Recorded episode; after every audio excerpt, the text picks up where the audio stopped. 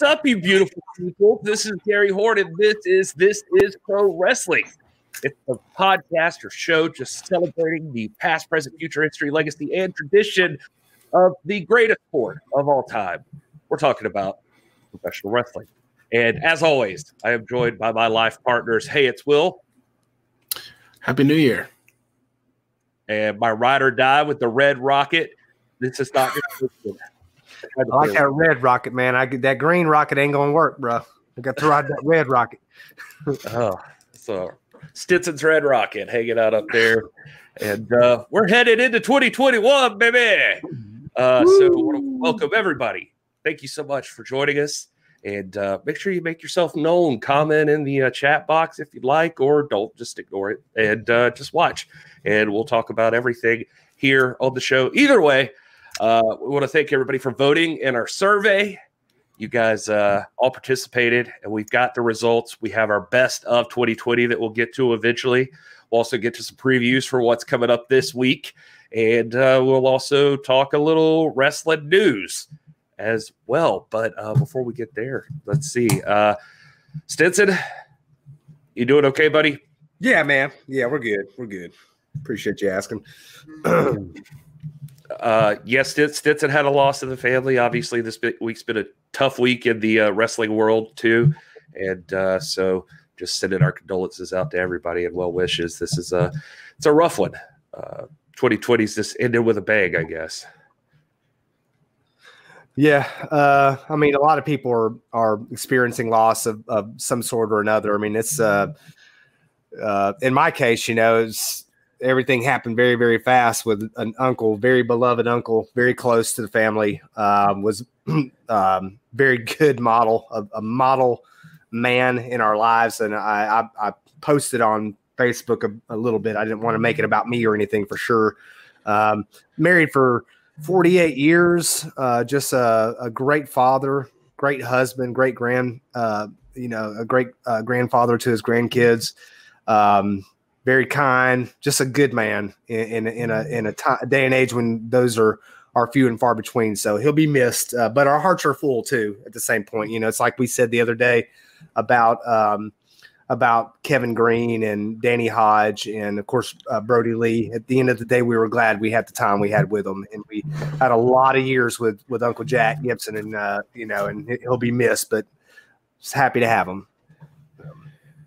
Yeah. Um, course, the wrestling world still reeling from uh, Brodie Lee's death is probably the hardest hit. It's had a lot of controversy surrounding it as well. Not for Brodie Lee's, but just for another article that went around. But uh, before we get there, Will, uh, you doing okay? You ready for the new year? You ready to end 2020?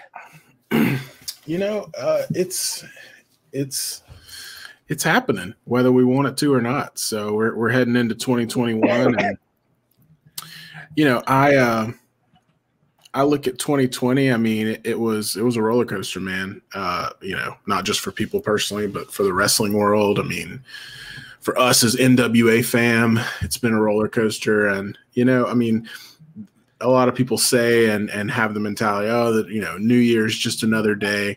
Um, but really, you know, it can be a lot more because it's a chance to to to reset your brain. It's a chance to reset your your values, your outlook, your perspective. And 2020 certainly brought a lot of negativity, a lot of um, just a lot of crap that, you know, we wish didn't happen. And uh, so I think that that you know it's a it's a good chance to start with a clean slate and even for the wrestling world i mean yeah it's been a it's been a painful end of 2020 but you know as we always say on here man I, am hopeful that 2021 is going to be uh, a great year for the National Wrestling Alliance, for wrestling as a whole. And, uh, you know, I'm ready to get there, man. So let's do it. To just to piggyback on that, there, Will, um, just as a sign of hopeful things to come, that this year is already starting to be indicative of better things in store for uh, for us, for the wrestling world, for the National Wrestling Alliance. If we uh, turn the, the dial back one year ago from today, what we would have expected would be that on January the 21st, all Aldis would be making his first title defense against Ricky Morton, the first of many to come in the new year. Of course, as it turned out, he was able to get five defenses in. They were all great title defenses, quality defenses against quality opponents. Ricky Morton, uh, Flip Gordon, Nobi Bryant, Mike Bennett, and of course Brian Pillman Jr.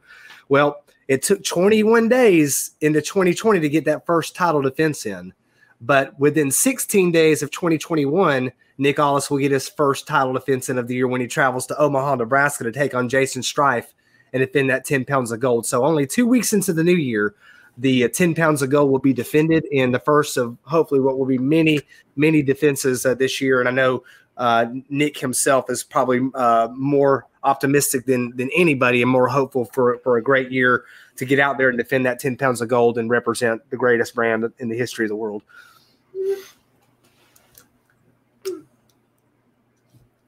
You're muted. Why do I keep doing that? I don't know. I just uh, You're an amateur. It's like every time Rob talks, I'm just sitting over here cussing at him, and I don't want to hear it. And so that's what happens. Well, uh, let's get some of the harder stuff out of the way first, I guess, because definitely we're going to have to reflect on Nick Aldis and the NWA, I'm sure, at some point during this show. We're going to talk about the best of 2020, your favorite moments. We're going to talk about, uh, let's see, what, what all was on that survey? It was like all kinds of stuff, like uh, your favorite moments, your wrestler to watch in the new year, uh, and then, of course, your wrestler of the year, the tag team of the year, the match of the year. All of that stuff's going to be coming up. We just like to remind you if you're watching right now and you haven't already, make sure to subscribe to us on YouTube. That would be awesome if you did that. We'd love it. And uh, if you're already here and you're subscribed, make sure you hit the like button. All this stuff helps us get in front of more and more people. So if you're a member of our Discord, and if you're not, what are you doing with your life? Because you should be. Uh, the Discord had a lively discussion a little bit last night. We always have lively discussion. We get into it, we get out of it, we, we have fun, we post stupid pictures sometimes, whatever. Uh, so the Brodie Lee thing brought up a lot of thoughts. Uh, I would say one of the best parts to come out of this, if you could say something like that, is just to see. We, we kind of talked about this on Wednesday. Was that his just his legacy is such that like there were so many wonderful things said about this man. It's like the amount of respect he he had from his peers, which says a lot about it. You know, we talked about on Wednesday, not even, uh, or I'm sorry, on Sunday, not even that there were no negative comments, just how many people went out of their way to say good things about him. Mhm. You know, that's a that's a whole other level of support for someone, and uh, so that was cool to see. And I and I, I hope somebody's like scrapbooking this for his kids or something. You know, like just uh, so they can see how how loved he was. And of course, he'll have a tribute show AEW. Uh, doing a wonderful thing, putting all things on hold uh, storyline wise, and they're just having a tribute night for Brodie Lee tonight, uh, which is very cool. Uh, everything wasn't all sunshine out of that. Is you know there was the article, and uh, and I'll be the first to admit I actually was curious what people thought when I saw it because Bruce Mitchell over at the PW Torch he posted an article basically uh, talking about the important questions to ask from Brodie Lee's death and uh, he I, I won't read the full article but essentially in it he goes into how if it was covid related or if it had any connection to covid whatsoever then you know essentially this could be important to note um, i i i read I ended up retweeting the article and, and asking what people thought. A lot of people got upset. A lot of people ended up getting upset, not with my retweet necessarily, just in general with this article.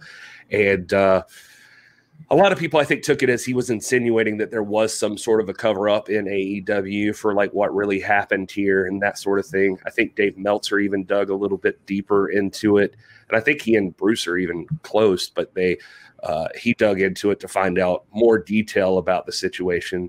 Um, I think part of the hard part with Bruce's article too is, is it wasn't actually asking those questions like like he did any digging necessarily. It was a commentary on why these questions would be important.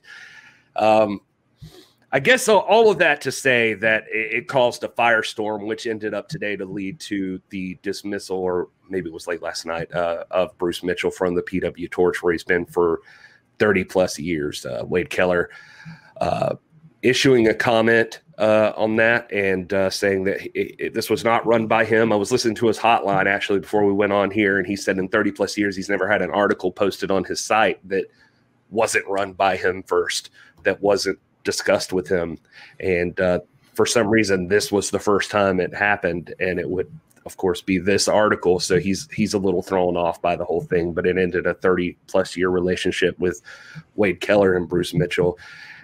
Anyway, the firestorm occurred and and that sort of thing. Um, the, on Discord, I you know somebody mentioned that they were sad, and I know I'm like Rob says I'm filibustering here, um, and I and I said it was sad. I, I said that it was sad to me because uh, just full disclosure, Bruce Mitchell was an early supporter of this is the NWA and and that sort of thing. He was he was happy to to retweet us and share us, and uh, he he actually came on the show and he was uh, he gave us like a history lesson in uh, studio wrestling right before the launch of NWA Power, and I was lucky enough to, you know, I had met him at, in 2019 at the Crockett Cup and got to hang out with him for a little bit there, and he seemed like a great guy. So, uh, for me, seeing all the backlash on it, it was it was harsh. You know, it was it sucks. You see somebody you, you think you kind of know, and and they're you know I wouldn't say we were like close friends or anything. It was just it was crappy to see that after all this time that this is how this is going down, you know, and he just he just got kind of adamant about not backing down from this thing. And uh, Wade ended up pulling the article. Bruce ended up reposting it on greensborosports.com or something like that. And so it's, it's over there on the site. And he ended up, he just got so much backlash. I think he deactivated his Twitter uh, this afternoon. But uh, I was just wondering, since I've talked all this time, uh, did you guys have any thoughts during this whole process? I through this whole thing, I haven't been able to really talk to either one of you. Uh, so I was curious what what you thought. Uh, Will you want to go first? Yeah. Yeah, Gary, Gary doesn't. Gary only talks to us on this show. That's why it's so special. He literally never reaches out to us. Um, it's like we're not even really friends.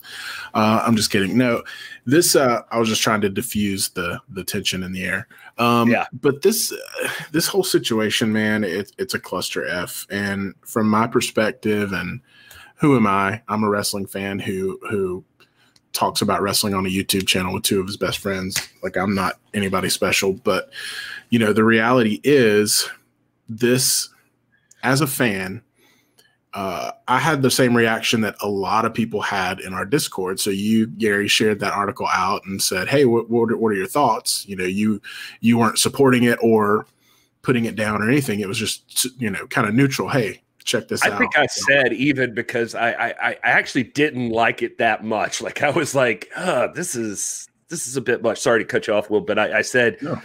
I think in the tweet I put, you know, respectfully, this feels like too soon. Yeah. And uh, you know, and I was trying to say that to save face with Bruce because I know he sees the tweets. He followed me, you know, like it was all that. So I didn't want to seem like I was just like kicking him, you know, he's down. Right. But I, but I was also wanting to reflect, you know, maybe not the best idea. But anyway, go ahead. Sorry. Yeah.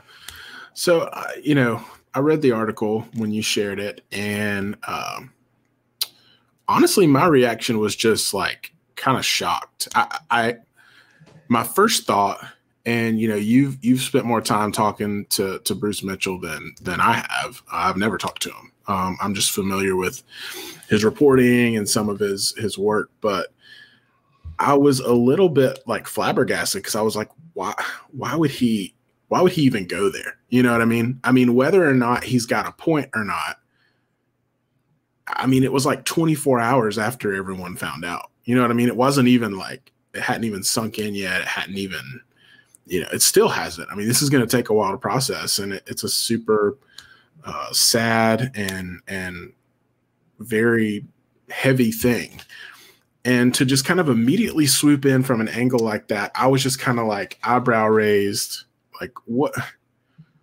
what's the point? You know? And and it definitely seemed off-putting from from that regard. Um and you know I, i'm like you gary. I mean that's a name that is synonymous with pro wrestling bruce mitchell because he's he's built up clout in the industry and and he's made a name for himself and he's done some great work but I think this just goes to show you. I, I mean, it's akin and not to. I mean, we're talking about 2020 as a whole, so it's probably going to come up at some point. But even throwing back to the speaking out movement, where when you are in a position like he is in, even like we are in. I mean, we're small potatoes compared to him, but when you're in a position where you've got a platform and you've got a voice, you got to be smart. I mean, regardless of the thoughts that you have, regardless of the opinions or the agendas that you have, you're you have a platform and you have a lot of people's ear and you have the ability to sway the way people think about stuff and and what they focus on. That was absolutely not a time to focus on what he was writing about. It just wasn't. Uh, it may not ever be that time. I don't know. I mean we're talking about a man who as we know now is was an incredible father uh, an incredible friend an incredible husband uh, leaving a, a legacy of all this stuff and i mean what really drove it home for me you know, was the reaction from from Jon Huber's wife, uh, just basically the big fu to him, and saying, you know, how how tasteless and senseless that was in the midst of something going on. Somebody who's got that big of a voice in the industry to use it for that, it was just in poor taste. And you know, I'm I don't want to sit here and be like, oh, he got what he deserved, but at the same time, like you know, I, consequences kind of fit the action if you're asking me, if you're pressing me. Um, because I mean, we're talking about a, a, life here. We're talking about a human being. You know, it's one thing to come on here and critique wrestling like we do. It's one thing to talk about a storyline. It's one thing to talk about this and that. But when you go there with something, you just got to be prepared for this kind of backlash. And uh, he shouldn't be surprised, but he might be.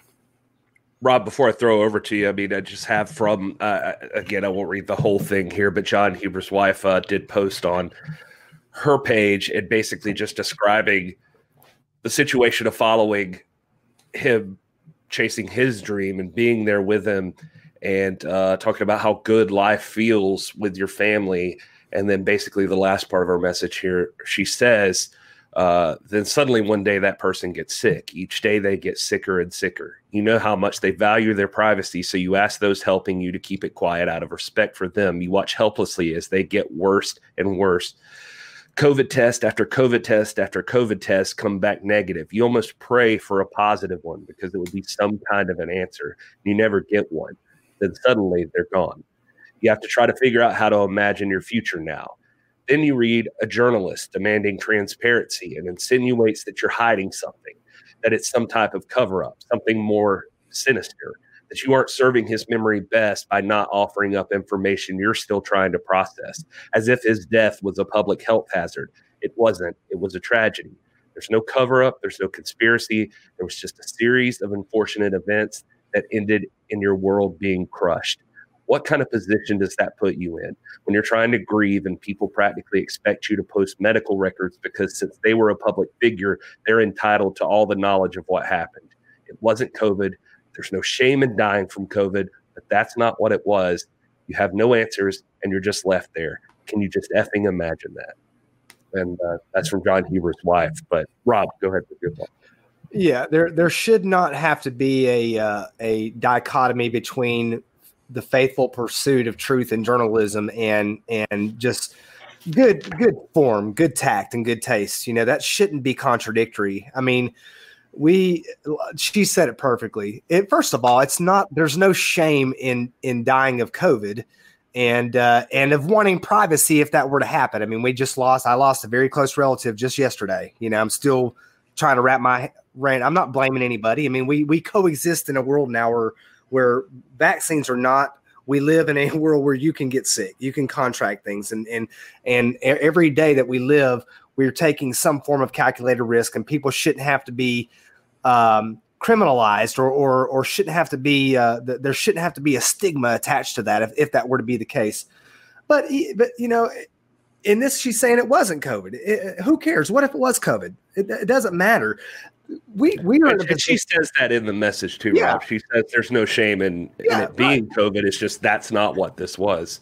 And even and and if the the I don't I don't have anything against Bruce Mitchell. I don't. I, I don't. You know. I mean, he he's been a per, you know he's he knows his stuff and he's been at it for a long time. And uh, again, he's always been nice to us. So uh, I don't have anything in it. But we we've been in a position.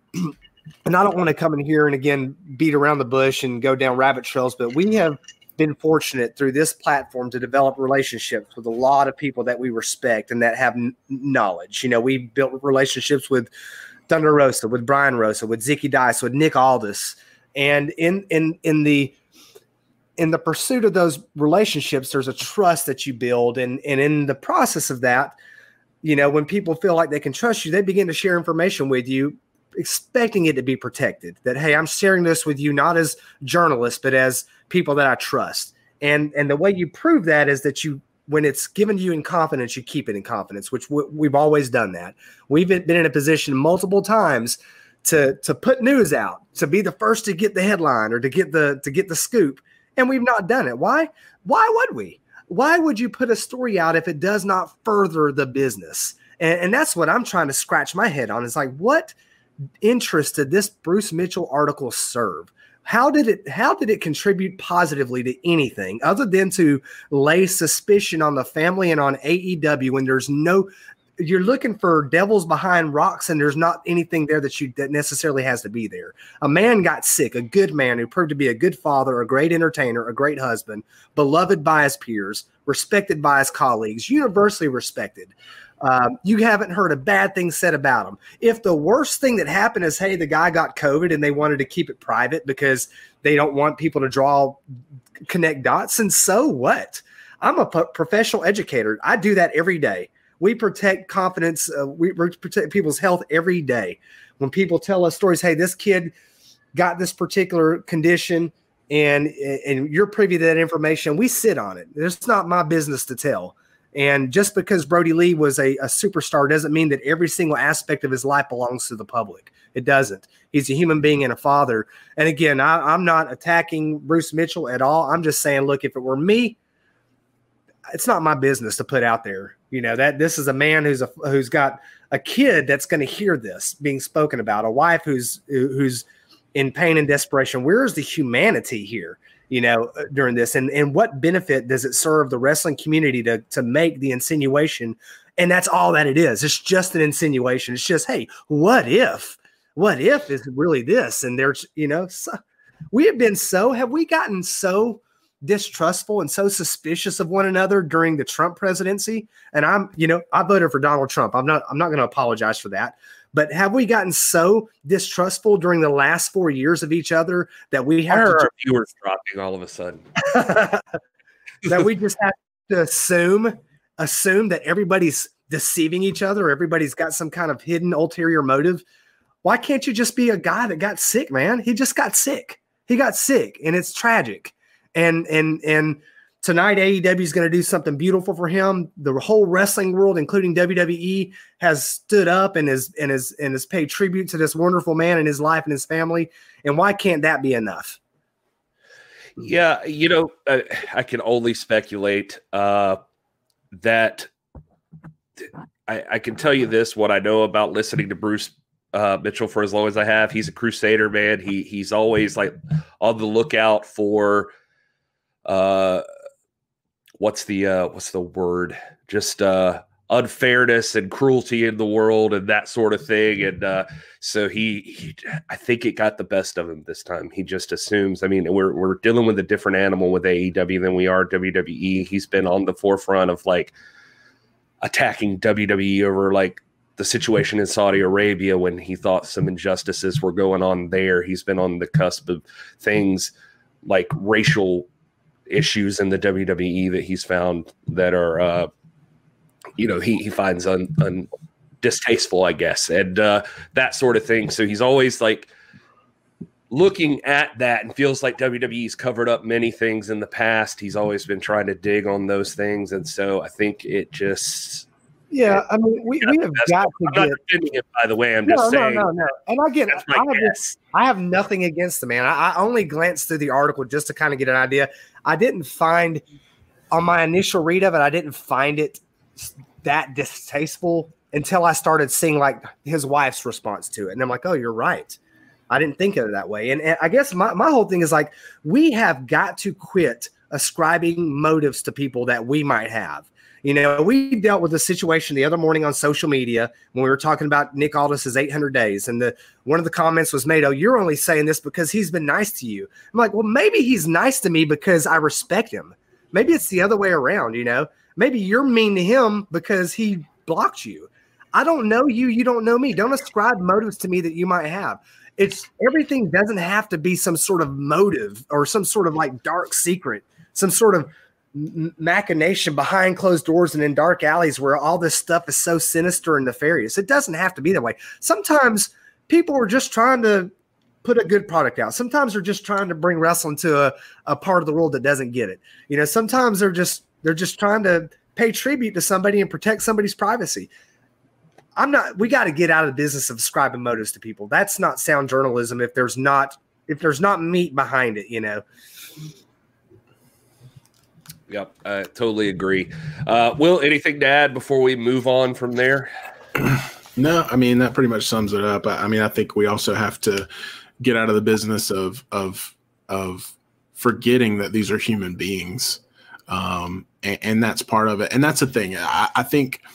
Uh, not to give him the benefit of the doubt, but Bruce Mitchell, in all of his crusades, uh, I, I, think at the center and at the heart of some of that has been humanity. That's why this one just kind of floored me because I was like, man, you're just totally ignoring the humanity of his wife, his children, any backlash they might face because of your words. Like it's one thing to go and try to to help people and try to uncover something, but it's another thing to just completely speculate, unfounded, and and say, well, what if when you've got a grieving wife and family and an entire multiple wrestling promotion locker rooms that are grieving and fans that are still processing and and and and going through all this. It just th- there's a difference, and and tact is knowing that difference. And it just seems like he had a lapse of judgment and doesn't excuse it. And again, I mean, I think punishment fit the crime in this case. As much as I hate to say that, uh, and as much as I'm, you know, not for cancel culture or whatever, but I mean, you know, th- there's got to be standards set. Well, well there's a whole other level to it. You know, when you hear too, even from Wade Keller, that he this article was posted without going through the normal process of what they require on their site and that sort of thing. Yeah. And of course, you know, I'm sure had it been less of an impactful article, it probably would have been forgiven this time. But you know, and uh, but there's there's also no attempt. It seems like on Bruce Mitchell's part to apologize for it or take the L and admit that you messed up or anything. So that's not helping either. So you know, it's that, unfortunate. That's what I wish would happen, Gary. I wish I wish he would because I don't think really if you read the article without the hindsight or, or the context of getting the wife's response and, and and hearing the social media backlash,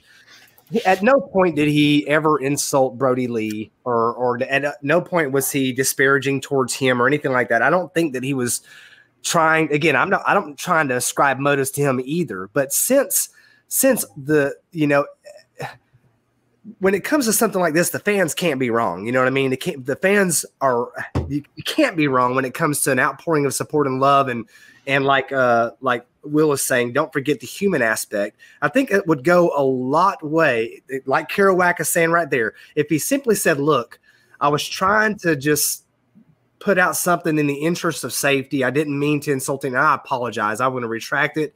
and it won't happen again. If you did something like that, that would go a long way towards being diplomatic. And I'm not saying everybody's going to buy it all at once. It takes time, but you'll find that people are very, very forgiving. They're very forgiving you know, generally speaking, people usually have a way to to rebound back and and to make their way back. Even and you know, we should have learned that from speaking out, where people who were you know who were called out have done their penance and have made their way back into the squared circle and and you did your time and that doesn't mean that you can't that you're now castigated forever but show some compassion and show some sensitivity i think you know, it would go a long way if he were to say, "Look, I spoke out of turn here. I didn't go through the pro- uh, proper process. I was trying to to jump on this in the interest of public safety." That that would sound a lot better than to just ignore it and just dig in and say, "You know what? This is the hill I'm going to die on." You know, and and that's it is what it is.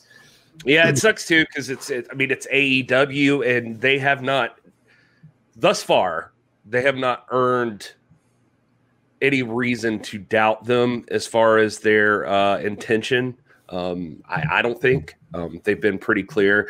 Um, you know, I, I, think even on, on Dave Meltzer's show, he was talking about speaking to Tony Khan shortly after Dave Meltzer's, or, or I'm sorry, after uh, Jon Huber's death, and uh, and you know he was, they were talking about what would happen on AEW, and then like he said, literally that that conversation happened at like 10 p.m. And he said the next morning at like 5 a.m., Tony Khan had messaged him. This is Dave Meltzer saying this that he's like, he messaged me and he's like, I've just been up all night. I just rewrote everything.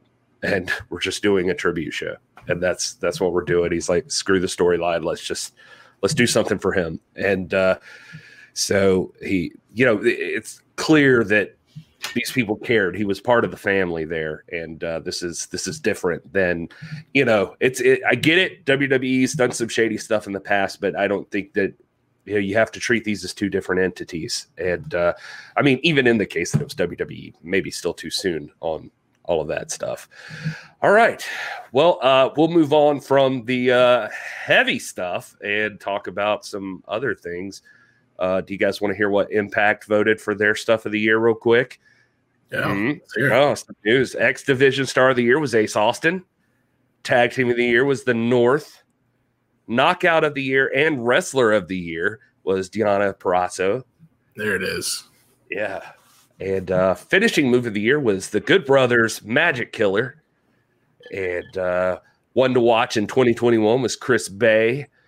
And the moment of the year was the Motor City Machine Guns uh, making their return um, at Slammiversary.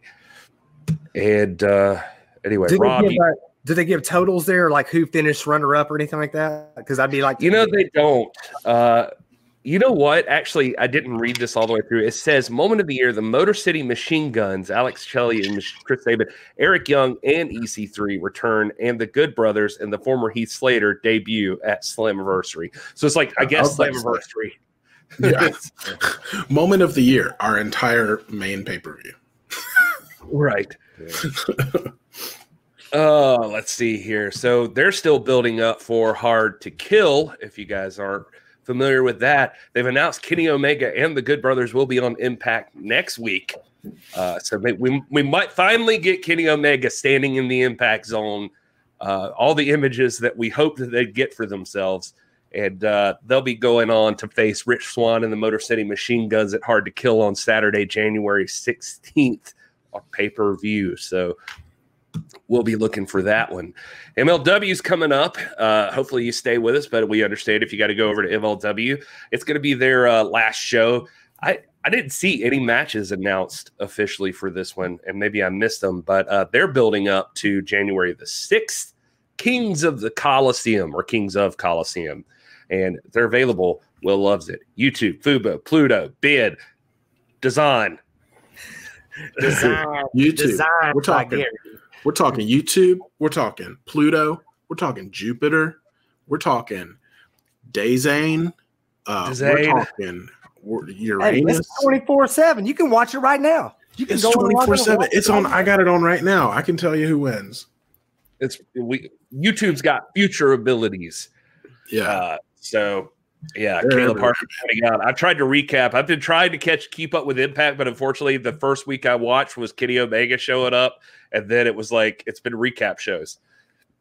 So anyway, yeah, it's disappointing. Oh, so what's up, everybody in the chat? Thanks for joining us. We're over the heavy stuff. We're going to talk about wrestling news and fun stuff from here. Also, eventually leading into our 2020 awards that you voted on. You you right there. I voted. I voted. You move over. It's the guy behind you. Yeah. That guy. Uh, let's see here. Yeah, uh, Caleb say MLW should be good tonight. I'm sure Tom Lawlor will have to address will have it addressed after winning the Opera Cup, and Hammerstone will be there. Uh, Hammerstone. That's that's contractually I'm required to do that every time. Yeah, his name's mentioned. Um, all right. So supposed to be all caps, I think. Yeah, that's why all caps. Uh, Hulk Hogan's been making the rounds because Raw Legends night's coming up. So I don't know if you see seen uh, good old Hulkster. He's out there. Uh, he he teased even the other day. Uh, let's see here. Uh, he did a press conference and said the fans should tune in because you never know what to expect. I'm sorry, hold on. well, you know something, brother. Fans should tune in because you never know what to expect, dude. I don't even know what to expect, brother. I'm gonna just be there and I'm gonna have a great time, reminisce with friends. But when you're talking about having Ric Flair and Kurt Angle there, the Big Show, Carlito, anything is possible. Carlito. Yeah, I know that was a weird name for him to say. I never even thought I'd hear Hulk Hogan say Carlito, but we just Yeah. did right now. Uh, That- that and this is my favorite quote from this article. Dude, we might even end, end up in the ring, brother. We might take over the whole show on any given night. And I don't think that's going to happen, but I, mean, I, I hope that is not going to happen. Yeah, I hope it doesn't. I don't want. I I just I want to remember those guys the way I remember them all. Yeah. Uh, yeah, let's see here. Uh, That they, such a- uh, well, well, that was such a good, a good, good impersonation there, Gary. Such a what, what good. impersonation is that? What is that? That's your cue to go into. uh Oh, Elmer Fudd. No. Oh, uh, Be very, very quiet. I'm hunting rabbits. That wasn't what I was going for. I don't know. Proceed, proceed. Okay. Uh, anyway, he also had some kind forget words to, uh, from Kevin Owens. He said he had been at the NXT brand. They were asking about the future, and he said I was really into the NXT thing, and I had never the whole time watching it didn't see any one guy that really grinded and just thumped and thumped and stayed on it. It was just vicious and knew when to back off and when to beg off and knew all the Pat Patterson tricks. He said then I saw Kevin Owens, and I thought, wow, now that's the guy. That's the guy. He could be the next one if he's given the opportunity. He also went on to point out Matt Riddle as another fan that stars should watch out for. He said, right now, there's another guy that's stumbling into that situation, you know, acting like he doesn't know what's going on, but he's smart as hell. That's Matt Riddle.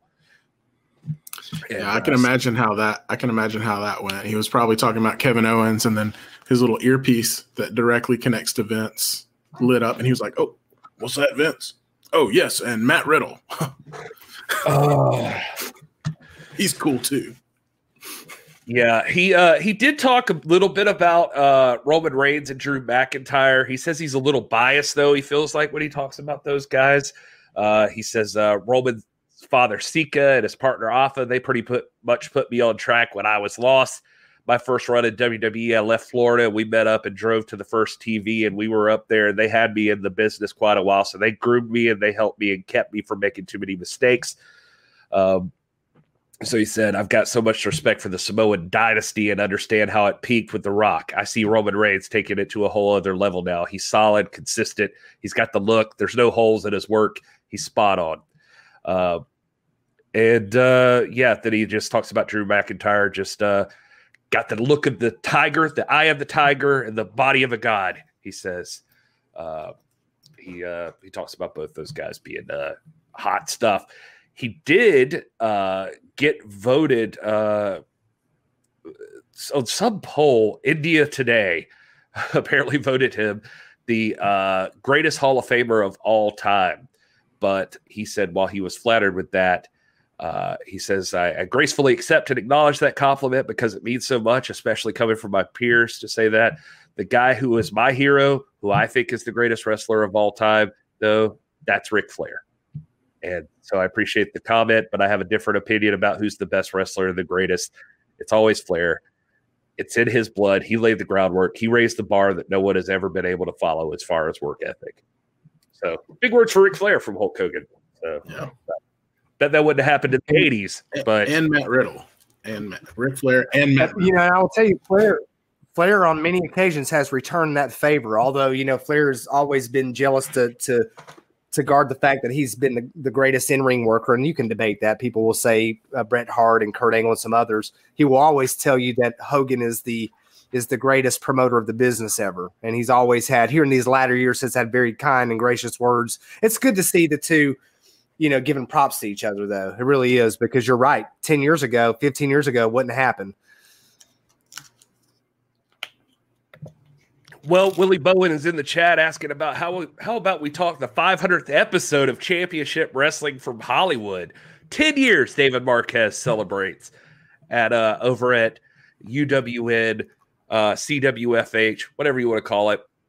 And I actually um if Willie, if you check out the podcast or on this channel, you can find the fast count uh which I did for the 1228 episode and it has uh, what happened? Sorry, uh, my computer just went haywire. It has um, the Ring of Honor show, the CWFH show, and Monday Night Raw, all in one episode, and in 30 minutes, covered them all, talking about every single one of them. But uh, It's impressive. hey, thanks. And uh, oh man, if you missed Ring of Honor or CWFH, I can recommend CWFH this uh this time around. They were really good. Hold on, I gotta see. That's professionalism. Uh just for Willie Bowen, I will say that uh the the main things that happened, they uh there was a Jordan Clearwater defended the heritage title against Beef Candy's Richie Slade and lost the Heritage Championship to Richie Slade, which blew my freaking mind. Wow. Uh, but uh, after some interference, he ended up uh, losing the title. I, I hate that because I like Jordan Clearwater a lot. Uh, so Richie Slade is the new Hollywood Heritage Champion. Uh, Dan Joseph uh, fought Levi Shapiro for the TV title, but then it became a handicap match, and it was just too much for Dan Joseph to handle. And uh, CC Chanel and Ruby Reyes took on Heather Monroe and her manager, Halston Boddy, and Heather Monroe and Halston Boddy ended up getting the win. That's what happened on CWFH. But all, all fun matches, by the way. It was this good show.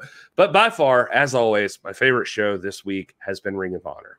And uh, it's just a, a fantastic show. If you guys haven't watched it, I swear, watch Ring of Honor. It's on FITE TV. This week's episode is a little looser than normal, but it's it's funner than hell, is what it is. And uh, it's just uh, they got a the, the young lions or not the young lions. That's the New Japan ROH Dojo guys. There's a tag team match at the beginning. If you like solid tag team action, well, then you would like this. These two new guy or four new guys tag teaming. They do the great contextual building of the feud, or not feud, but just talking about them. There it is, the gift from Rob Stinson. Um, it keep it- I always keep it within arm's reach, Rob, wherever I go. That and this At all times, man. At church, that and this Going- beautiful Christmas card here didn't have any money in it. I was I just I, op- I was like, oh. But I got a nice little card from Outta Rob. the money's not in there. Oh, you gotta check Natalia. You gotta check with Natalia about that, man. Oh, okay. She did it. She did it. over there, bro. Rob. I know Will. Will hasn't had a chance to watch any wrestling. Rob, did you watch Ring of Honor yet this week? no, man. I I had this. The last two days has been really really tough at the Stinson house, man. Yeah. And we I, there there were opportunities that I I'd hoped to seize upon, but we've just been tired and worn out. Just it's been an emotional roller coaster, but. I wanted to get some today, but uh, uh, it, it just didn't pan out that way, man. I, I, I but I will. Yeah, I, I was able to kind of get. Uh, I, I wanted to get on social media today and see, uh, check in on my girls, Lindsay Snow and Madi Wrenkowski, Jazmin Allure, and, and Vert Vixen, and see uh, see highlights from their awesome showing last night at, at Dark because they're doing such awesome work there and, and getting some good exposure. But I have not watched anything in in its entirety in in about three or four days. So I hear you, buddy. And uh, no, I mean that's the way life goes sometimes, and uh, that's why that's why the fast count exists. If you ever want to catch up on some of it, but I will say Ring of Honor still worth it. The main event is um, the uh, it- it's called a Christmas surprise ten man tag team match. If you like the Briscoes, uh, they were named the captains of their own teams, and they're wrestling for a Christmas bonus. And so the show is just basically besides that one match, it's Jay and Mark Briscoe going in and opening presents under the tree, and they pull out a name is what's in the presents, and that's who that's who's on their team. And uh, so very very cool. It's uh they they end up just having a t- 10 man tag team match at the very end, and it's just fun. It's just you know it's not it's not for many stakes except their Christmas bo- bonus, I guess. Uh, but the uh, just just cool. And instead of stats, Rob, uh, as they walk down, they show uh, what their Christmas list is, and uh, That's critical to know. That's critical information. it's it's fun stuff. Like Jay Briscoe wanted weed eater string, a refill for his propane tank, and new socks and drawers. So, so that, that was that was his Christmas list. Yeah, Flip Gordon wanted stuff like a Christmas bonus, a world title shot, and a typewriter. Uh, the bouncers, the yeah, Brian Milonas wanted beer, red wine, a date with Session Moth Martina, a tag title shot, milk and cookies. Uh, PCO's was my favorite. It is optimum power jumper cables, extreme power car battery, funerary stone, new casket, gallon of gas, matches, a round shovel, 60 inch wide black suit jacket with no left sleeve, and a brand new hearse. That is uh, PCO stuff. Oddly specific. Yeah, Mark Briscoe wanted a jetpack, a 50 caliber rifle, invisibility cloak, new underwear and socks, and a monkey. So both Briscoes want socks and underwear if you guys are still shopping. And uh, I also like that one of his partners was the Beer City Bruiser, whose Christmas list was beer, beer, beer, cigars, more beer, and a monkey. So I, I don't know if these guys got together beforehand, but there were two people there that were looking for a monkey for Christmas. So it Would have been weird if they'd start like asking for uh, trips to North Carolina. That'd have been weird. Yeah, that's true.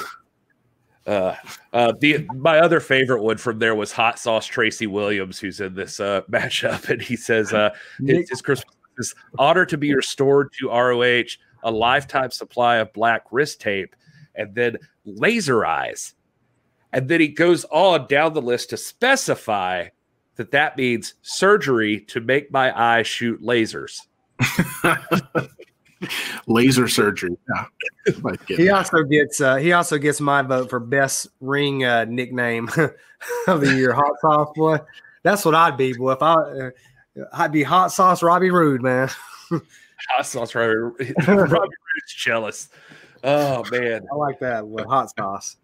Lindsay Snow is great, Caleb Harvey. I totally agree. She lost to Penelope Ford on Dark, and that would be my biggest complaint. Is I'm tired of seeing people lose on Dark that I like. Uh, especially especially a Lindsay Snow. It's time. Look, guys, she she she don't need, you know, she's not, you know, she's not enhancement talent. Lindsay Snow won Bloodsport. She's legit. She's got the look. She's got all the tools. It's time to push this woman and get her into those positions. This is the girl who took Thunder Rosa to her absolute limit, not once but twice. You know, it's t- it's time. It's time to recognize the greatness that Lindsay Snow is. I'm just telling you. And there's several more Mission Pro alumni that are just like her. So let's Let me tell you what, they turn rob them- Penelope Ford and, and these others and, and give these girls the push they deserve. I'm telling you. These girls are turning it up on AEW Dark. I am telling you, man. Uh, if you get a chance to watch Dark this week, uh, Madi Wrenkowski takes on Leva Bates. Madi Wrenkowski is murdering it. I, I, I shot her a message today to say, man, I just got to tell you, you are freaking killing it on AEW Dark. It's ridiculous. Um, just because I'm like, I, I'm sure she's hearing it everywhere, but if she needs encouragement, my God, Madi Wrenkowski is is just destroying. But Vert Vixen's match is really good this week too, uh, against uh, Anna Jay, I believe, Yes. or or is it Anna Jay? Yeah, I think it's Anna Or, Jay. Uh, it's, it's, uh, no, it's not. Anna Jay was. Yeah, it's- Anna Jay accompanied her to the ring. She had the move of the night. Now, Ma- Maddie had the entrance of the night, but Anna Jay and or Vert Vixen and Lindsay Snow are tied for the move of the night. That slide she did into the corner. Oh, came back with yeah, that was freaking dope, boy. that was, that was fire. dope. You're right. That's the best way I could uh, say to describe it. It was Vert like nailed that. That's a. I mean, that's what I'm saying. They're turning it up on Dark. These girls are ready to get signed. They're like showing out. If you follow Mission Pro Wrestling, if you don't follow Mission Pro Wrestling, you're missing out. Title Match Network. Got to get on that. Catch up on Hell Hath No Fury. And uh, what was the next one? Uh, Yeah. talking about uh, oh, a tournament out of hell, and we got out of hell and then run it back. Yeah. run it back, and then wishes granted coming up. Wishes granted, Yeah. which will the the the podcast will be represented there. I know my man Ryan Romano is going to be there too. So, um, that's coming up February the sixth, I think it is. Help me out, Ryan. I think it's February sixth. Um, and we're going to get to see all kind of stuff there. You're going to see Holidead and Jennacide finally lock horns. You're going to Oh, see Thunder Rosa and Sienna, Allysin Kay in the steel cage. You're going to see Shaul Guerrero versus my girl Rachel Rose. And there was a freaking fire promo that just dropped that bomb like a. yeah, it's it's gonna be awesome, man. dude it's a it's so good and you will never look and what i love too is you don't see like support like that from a wrestling promotion like mission pro just as proud as they are of those girls getting on aew dark and just uh backing them up and promoting them on another show you know just it's cool to see just like support of the talent uh, as opposed to you know being selfish about it and that sort of thing um but yeah, really, really good. Uh, also, Dark, if you missed it, there's a great waiting room segment with Matt Sydal. Um, there's a uh, poor Danny Limelight. They, it was uh, where she's like, uh, she's talking about, you know, they, they make fun of him slipping off the top rope, but then he's just like, yeah, but I bounced back. I've started winning matches. And uh, he like starts naming who uh, who he's beat. And uh she I forget he's like names the first person and Britt Baker's just like yeah I don't know who that is. He's like and then I beat Danny Limelight. She's like that's not a real person. And she's like like he just kept naming names. She's like no no I don't think that's a wrestler but uh anyway Oh, it's really good Britt Baker. Britt Baker is she's awesome. She's priceless, man. Britt Baker's priceless. She's like so like They- cringe where she's the girl that you just love to hate, man. I love They- her, man. And it, they I just her. they they really they really needed that on AEW. I- You didn't realize they needed that until they had it, and you were like, "Oh, this is this is what was missing." Uh, uh, somebody like this, the sarcasm and the the snarkiness, and just that kind of of heel female. It's just added so much, so much. It has, and it, as obnoxious as Rebel is in the background, just laughing at everything she does, celebrating everything she does. It's uh, it's fun. That's uh, that's part of the business, man. That's that's good stuff. But yeah, there's some there's some great matches on Dark this week. Can't recommend that enough as well. Um, and uh, Ryan Romano, of course, pointing out how sweet will it be seeing La Mera Mera beat the holy heck out of Britt Baker. Yeah, It's coming. Oh, it's coming. I promise you. Caleb Harvey wants the dynamite or waiting room on dynamite, and yeah, that's that's Should another be. thing that's got to be coming. Uh, I mean, it's it's I don't know. Except it's part of what makes Dark must watch for me. I mean, I you know, it's it's one of the things I look forward to every week on Dark. Pro, props to Rock says it. That was that was the other name I couldn't think of. He was just like, I beat Christopher Daniel. She said everybody beats Christopher Daniel.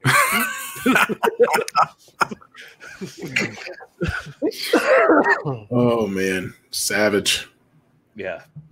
But anyway, all right. Let's see. What else do we have news wise before we go on into well, screw it. I don't know. Are you guys ready to talk about some of the best of 2020? I think it's time. Yeah. Yeah, man. Let's do it.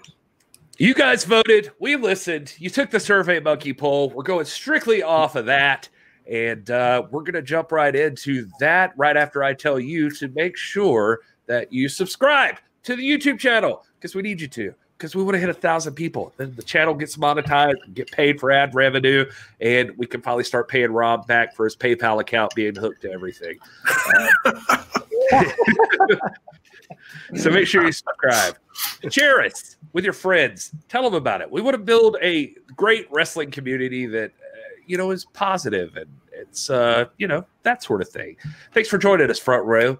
Better late than never, I guess. Um, anyway, We're glad you're here.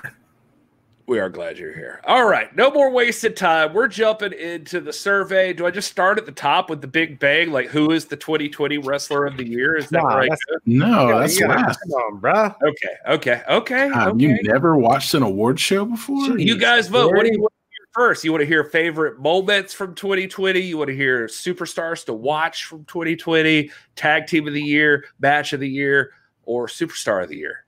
I want to go. Let's go in reverse order of the uh, of the survey. Okay, the last part of the survey was favorite moments, and so Okay. it's just responses to that. I'll try not to get any duplicates, duplicates here. Uh, like someone put Nick Aldis title defense. That wasn't me. That I'll tell you what I put. No, you would have put, It- it you would have put. Nick Aldis's five title defenses. Yeah, was it could very well have been. I mean, there, there, that was important. But I put favorite moment of the year for me. I put um, just, and I'm sure you're going to read through them here, but just what so I can put it out there. I I was torn between two. One I was going to put, and I did not put this, but I wanted to put seeing the Mission Pro women show up on Dark in mass. I wanted to put that. But what I finally settled on, because I thought this represented Mission Pro as well, was Lindsay, Lindsay Snow Snow winning Bloodsport. winning Bloodsport. That's what I, I put saw that here in the list, and I was like, "That's Rob." Lindsay Yeah. Snow winning Bloodsport. Against against Allysin Kay now against Allysin Kay. So Let's let's play this. Let's play this game, Gary. Which one do you think is mine? Mm, um, I'm gonna say it'll be a tag match.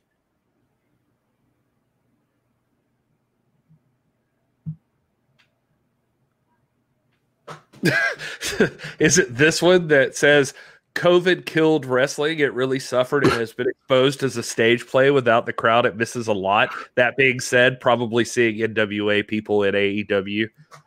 No, that was not me. that is definitely one of them. I am not that long winded. Uh, I'm gonna guess, Will, that yours is well. Here's the thing. I'm gonna say Thunder Rosa showing up on AEW to challenge Hikaru Shida. Mm-mm. That was a good one. That was a good one. That is, and that was our You're 3rd you're o- place. That was our You're o- third place winner. You're For- overthinking it. Just read the No. list and then think about what you know about me. Well, I think what you said was our second place winner. Uh, Okay. Yeah. the One. Let's see. Hold on. I'm going to count it real quick. One.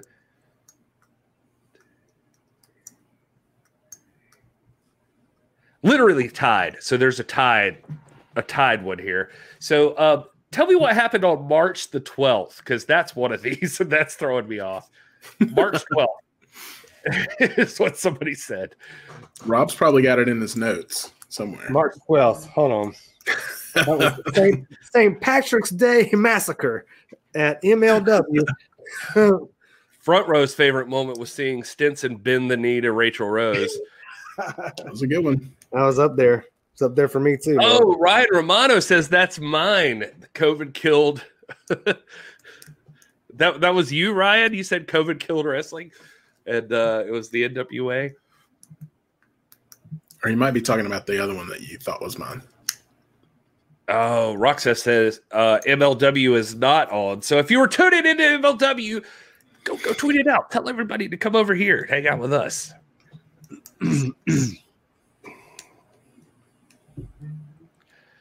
uh, Neil, welcome. All right, so let's see. Rob's looking up Oh, thought I was a March joke. twelfth. March twelfth, twenty twenty.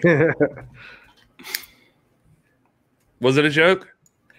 I let's see. Uh, oh, Finn Balor versus Alexander Wolfe. Huh? Of course. All right, March. Well, there you go. What a moment. Uh, Ryan's was Thunder Rosa showing up to challenge Shida. Yeah. Yeah. Yeah. All right, that makes That more a sense. good moment. Hey, hey, Ryan, good moment. That's definitely, yeah, that's up there too. I mean, there's so many in mine. It's like, yeah, I don't. It's hard to pick just one. I like seeing. I like seeing uh, Lindsay Snow against, um, you know, Allysin Kay in a in a non traditional wrestling environment and one that got like some mainstream. Uh, not mainstream, but but uh, outside the normal NW, uh, NWA and Mission Pro audience of you know eyes on it. So I thought that was really cool. But yeah, for Thunder Rosa, Thunder Rosa showing up, and then uh, we all made our AEW debuts that week, I think too, when with her little vignette. So yeah. All right. Well, uh, do you have any guesses, the both of you, on what the the tie for the number one? There's a tie, so there's two answers here. Number one best moment of 2020 was Is one of them Will's guess? probably. I don't know what Will's guess was for certain, but Number one moment of 2021 or I'll give you a 2020? runner up here, 21 is happened. definitely Roscoe, which is Brent McKenzie confronts James Beard and is run off by Tim Storm and SWE Fury. That's that's 100 percent got to be Roscoe. Uh, but yeah, there. Every other answer is one of these. Literally, I just counted them all, and there's like 20. All of this, one of these two things. Well, let's get to it. You ready? Well, what you Yep. what did you what did you pick, Will, as your favorite moment of 2020? Mine was Sting returning to to TNT to AEW. That's it. That is one of the number one favorite moments of 2020 is Sting's and let return me- to the ring. and let me and let me justify that not that i need to since a lot of other people agreed with me but you know for a lifelong wrestling fan like myself that was one of those moments that you live for as a wrestling fan to see someone like that that you have nothing but respect for and and to see it done in a way not like WWE does it where they just show up and cut a promo and drink some beers in the middle of the ring like Stone Cold does and they promote it for a month beforehand it was a complete shock how it should be in wrestling.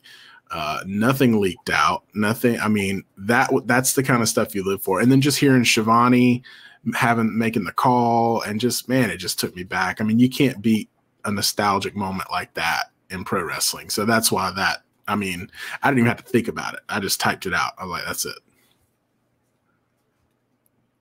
Good point. And uh, Rob, any guesses on what the tie with that was? Gosh, man, uh, would be It was a similar scenario. I can give you that. Edge returning. That is correct. The other favorite moment of 2020, as voted on by our people, was Edge returning to Sting versus WWE. Edge. Yeah, Sting versus I- Edge at WrestleMania, double or nothing. yeah, I was watching something the other day with just like some some uh just uh just a just a big buff like bald guy just uh sitting up in the stands and they were watching the day that that that uh Edge returned and somebody had filmed him watching the return and he had posted it. It was just the other day I saw it and he just starts like bawling at Edge returning and he's just ah just like freaking out. It's just funny to see like some big tough guy just like freaking out over Edge's return. And, And that uh, man was Gary Horn. that's right. It's amazing though, when you when you listen to the listen to all these different options that people throw out, and you think as, as horrible a year as 2020 has been, how amazing is it to be a human being and to enjoy pro wrestling? All these great events that happened this year in spite of 2020, from Thunder Rosa showing up in AEW to uh, you know Nick Aldis and the Mike Bennett 10 pounds of gold thing that we got to be part of was awesome. To Lindsay Snow and her, her amazing work this year. To the Mission Pro women showing up. To Kenny Omega turning heel and winning the belt and becoming, you know, one of the one of the coolest guys. Um, you know, to Sting, to Edge, to Drew McIntyre and Roman Reigns. I mean, we had no shortage of great moments this year. This year, I mean, really, really, what a what a a year that does not need to be repeated, but also in a lot of ways one of the great years too. You know, when you think about what what was accomplished and what what happened and what we got to experience in spite of everything, man. What what a great country. Yeah, I, I don't know if it's on that list, but but it just jogged my memory. Rob saying it, but you know the the Roman Reigns heel turn as well. I mean, that would stick out to me. The the moment where you know he's sitting there and and Adam Pearce is having him uh, sign the contract, and it pans out, and you see Paul Heyman. I mean, that was that was a cool moment, man. That was a Yeah. memorable moment. That's one that when you look back on the career of Roman Reigns and when they make you know his his Hall of Fame induction vignette, and when they make his you know documentary ten years from now on on the WWE network, that's gonna be a key moment in that documentary. You know, Yeah, and then the, the Undertaker retirement, we were sitting here doing a, a, a quote unquote watch along, and we were all in silence, just sitting here mm-hmm. on live, just sitting here, just taken by the emotion of the moment. What a great moment that we, you know, I'm again, it's been a terrible year, but I'm thankful we were here for it, you know. Yep. To experience some of this stuff. I got to hang out with Ryan Romano, man. We shut the bar down in Buda, Texas. Don't lie about it, Ryan. You know I'm telling the truth, baby. Man, I heard Ryan Romano get wild out there. Woo! So, oh boy, I can't see. I I part of me around- I to look around, I'm like- uh, I'm looking around. I was like, "Where Tanya?" And I look over there. Tanya and Ryan's at the bar. I'm like, "Huh? What?" She's like, "Oh, I no, you guys go ahead, Benjani, Benjani. I'm out here hanging with with, with Double R, Ryan Romano. That's what we call him. His buddies call him Double R. So Oh, okay. Double R. Yeah, I, I I've thought about coming to one of the Mission Pro shows, but Rob was just like, "Man, you go be out all night if Ryan's there, so don't don't even try." like it's just he's he's crazy.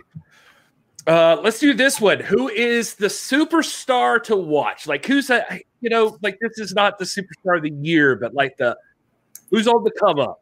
Who's the, the person coming out of 2020 with the most steam? Like they're just on fire. see, I misunderstood this Gonna be a question, man. You missed it. I misunderstood the question when I read that. I didn't read it as like who's going to be the breakout star. of 20. I read it like who whose year is 2021 going to be. I didn't read it so so when you Well, phrase it and I that feel way, like that's- that completely changes my. I don't feel like that should change it. Like I feel like that's kind of Well, what I'm because saying. I'm thinking Like, like I don't look at, I don't look at Kenny Omega or Nick Aldis as breakout stars, but I think 2021 is going to be their year and and Thunder Rosa. If you're if you're thinking like who is going to be the one that's going to finally, so which one of those did you pick, Nick Aldis? I, I picked Aldis because I thought coming off of the 5 Let's see Nick Aldis here. what's that now? I saw Nick Aldis here, but that wasn't my pick for what you picked.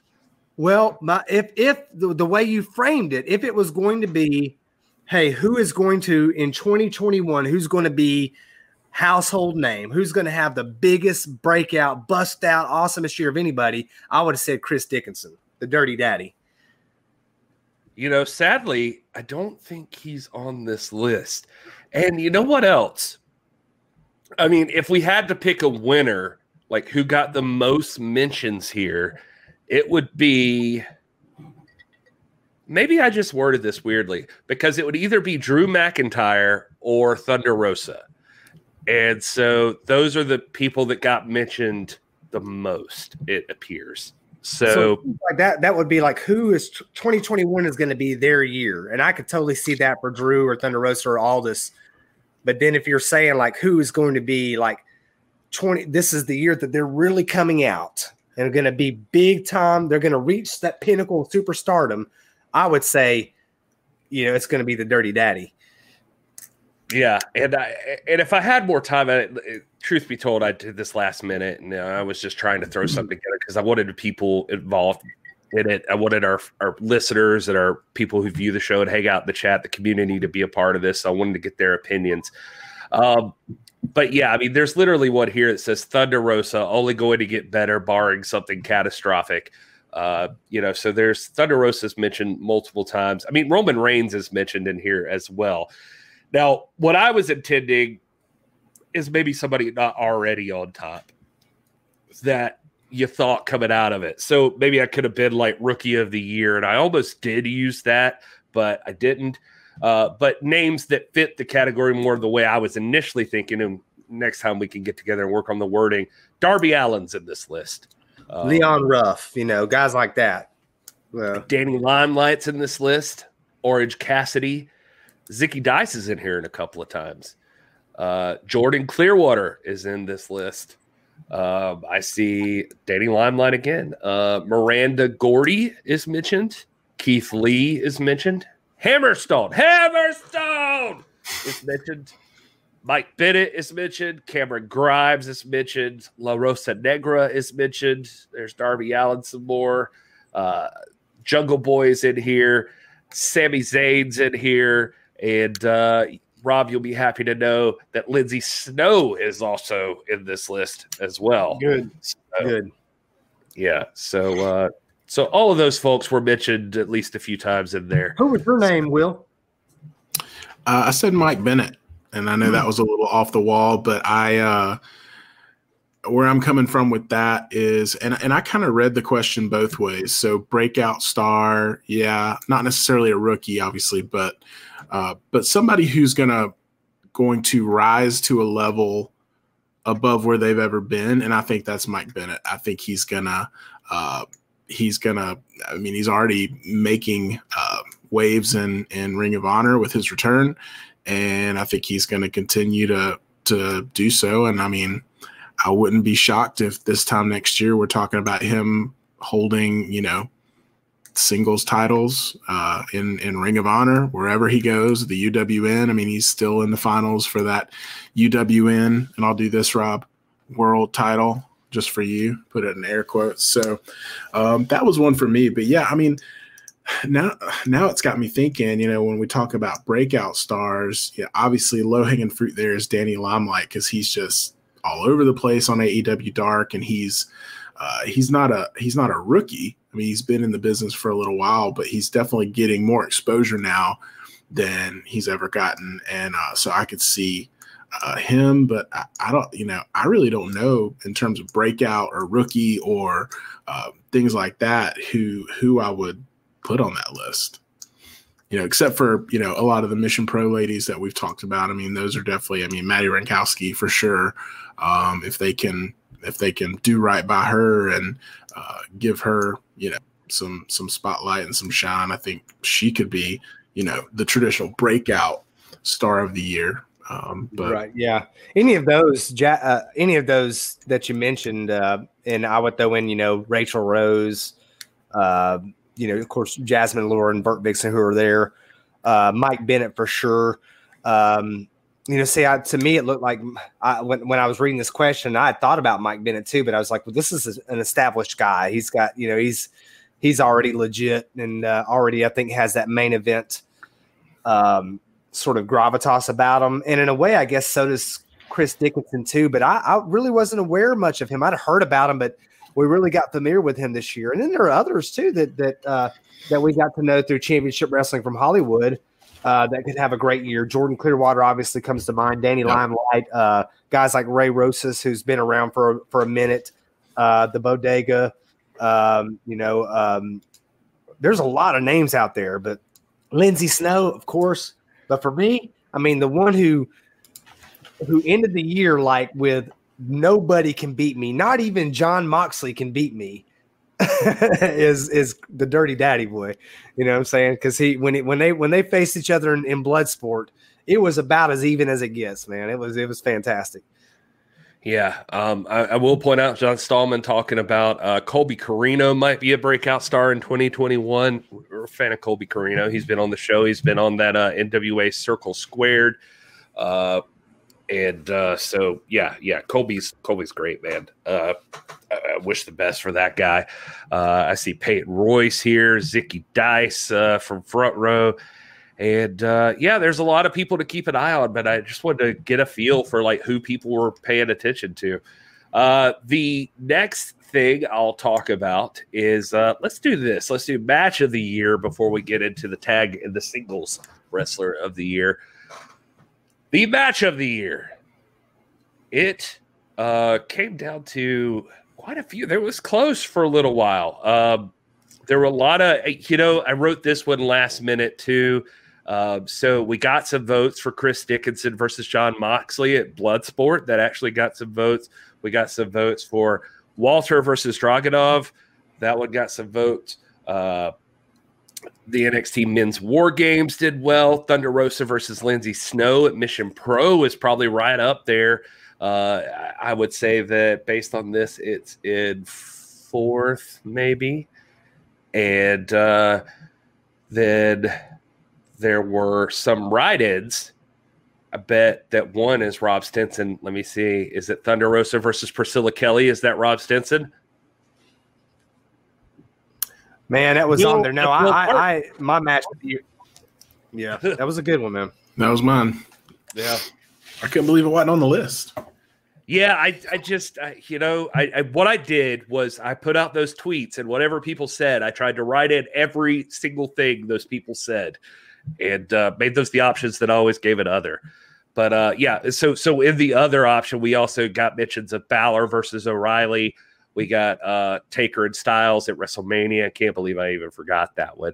And we got the parking lot brawl between Best Friends and Santa- Santana and Ortiz. But uh, Rob, what'd you put?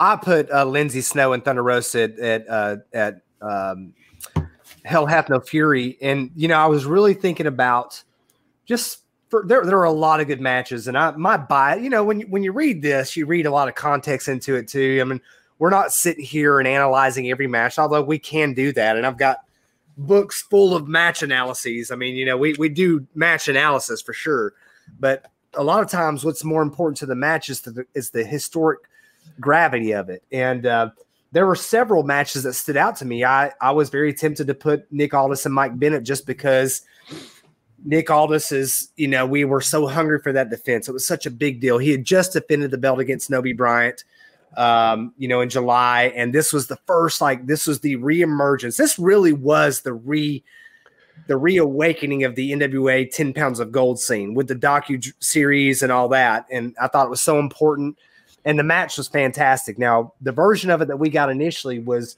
was distorted because we we you know it was hampered by glitches and this and that, but we've all gotten to see it since then. And without all that, it was a one for the ages. It was a classic.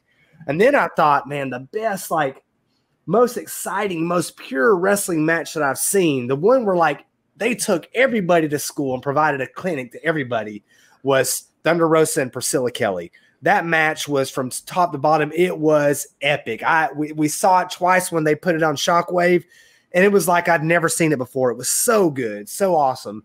But to me, like the match that was the most, the really the most important match for for what it means for the landscape of women's wrestling, the launch of of Mission Pro. It needed something big to kind of highlight um, this this venture um, that Thunder Rosa was being part of and launching this all women's uh, promotion out of Buda, Texas.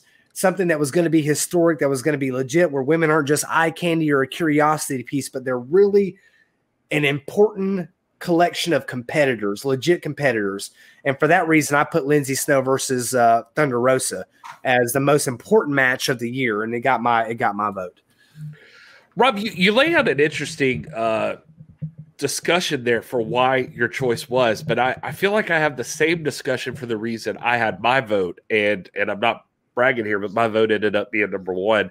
But uh, the uh, yeah, and you're also the vote counter, so yeah, well, interesting. Honestly, Did you take mail-in votes? Did you count all the yeah. mail-in votes? Well, listen, let's go to number two real quick. The number two, the runner-up for uh, match of the year, which surprises me. Honestly, I didn't even think of it on my own. It was just mentioned in the uh, tweets, and uh, it won second place here. Is the men's Royal Rumble from uh, from 2020? That was uh, that was just right under this uh, as uh, the best match of the year. So strange. This Drew McIntyre winning and getting his title that, shot. I know that was almost a year a year ago, so it was a while back, but it feels like a lifetime ago. Just because. Oh, dude. Well, yeah, I even feel the same way uh, about the winner of this whole thing and to do that just so you don't think i'm being biased i'm gonna i'm gonna say this. If you want to talk about the building of the landscape what rob everything rob just said the building of the landscape what's to matter in the future going forward? The the solidifying of a star the, the just setting the groundwork for a legend. Uh, then i'm going to throw it to front row here and say uh, he says to me it's about the story and how it makes me feel AK versus TR at Hard Times checks those boxes. Our match of the year for 2020, it was voted on by all the people and won unanimously. Uh, not unanimously, but by a lot. Uh, Allysin Kay versus Thunder Rosa at Hard Times for the NWA Women's World Championship. That's our 2020 match of the year. These two ladies took it to each other, and it is a badass match. Mm-hmm. These two ladies kicked each other's ass, and it was awesome. And I think both of them would probably tell you it's uh, one of their favorites and timely because they're going to be taking on each other again come February in a steel cage. So it works out. but uh, that was that was absolutely voted on. Like I said, we got an audience. That's who they voted on. It was Allysin Kay versus Thunder Rosa at Hard Times. Rob, how you feeling? That's good, man. That's that's a good pick, front row. Um, and and as you're saying that, I'm thinking too about like the importance of the Burke and you know, Jazz. Jazz may be the greatest, and she's still active. I mean, she's semi-retired, but she's still active. She may be the greatest women's wrestler, maybe the greatest wrestler of our lifetimes. Jazz may be.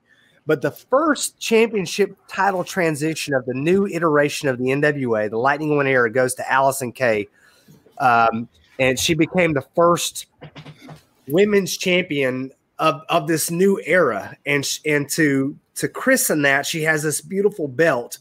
And Thunder Rosa's first real legit NWA feud was against Allysin Kay. Allysin Kay, who's already universally respected, has a legit – main event clout. She's been in the business for what 12, 13 years, something like that. She just came up on her anniversary. She's been posting about it.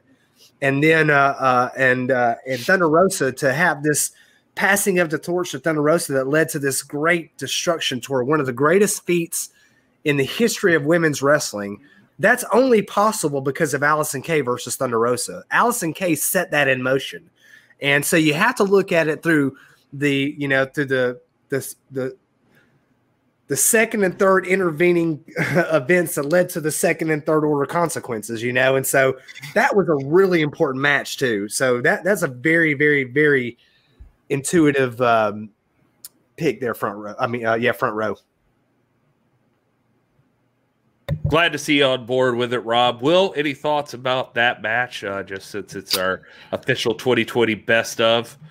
Uh, no, I mean the the uh, the uh, I guess, deficit that I face in terms of that is that I became an NWA fan after that. So I didn't live that with a lot of you guys. Um, I went back and watched it. I mean, I, I, I became hashtag NWA fam when Thunder Rosa was already champ. So I didn't actually experience the build up and the story and all that. I think if I had, um, it would probably have more more meaning to me. Um, but definitely not a choice I would argue with for sure. All right. Well, uh, then the next thing we have up is uh, we can go into the, I guess, tag team of the year. And so there were a lot of options here. I, I dropped in uh, as many as I could think of on my own. We got some ride ins. And we'll see how we match up with uh, I say we have an audience. Let me just tell you right off the bat, just uh, just amazing to me. Not amazing like I didn't expect it, but it's just funny. Is uh, the Young Bucks were on that list and they received a grand total of zero votes for, for tag team of the year. zero well, votes, Young Bucks. We we definitely have a type. so uh, that did not happen. Um, so uh, others in the list here, we got a ride in uh, a couple of ride ins for the New Day.